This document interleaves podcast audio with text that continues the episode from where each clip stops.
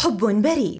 هذا فهد يعمل طوال يومه في رعاية أغنام جاره فيصل بريالات قليلة لا تكفيه يحل الليل الأسود فيحل في قلبه لقاء زوجته الأبيض. تستقبله زوجته نورة بكل حب. تجهز وجبة العشاء المتواضعة ليعيد توازنه. إلا أنه في كل مرة يصر على وضع الحصة الأكبر من الطعام في طبق زوجته نورة والتي لا تشبع طفلا في سن العاشرة. يكتفي هو بالقليل لأجل زوجته ولكي لا تنتبه نورة.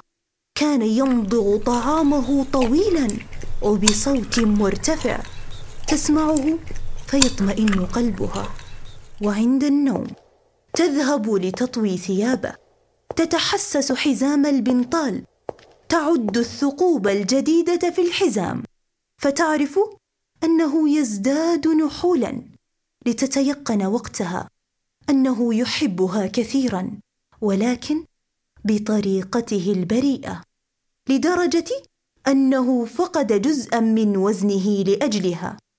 نعم إن المحب لا يحسن إخفاء حبه فكل ما فيه يتحدث عما فيه فالفقر لا يمنعه من الوفاء والحياة لا تمنعه من العطاء.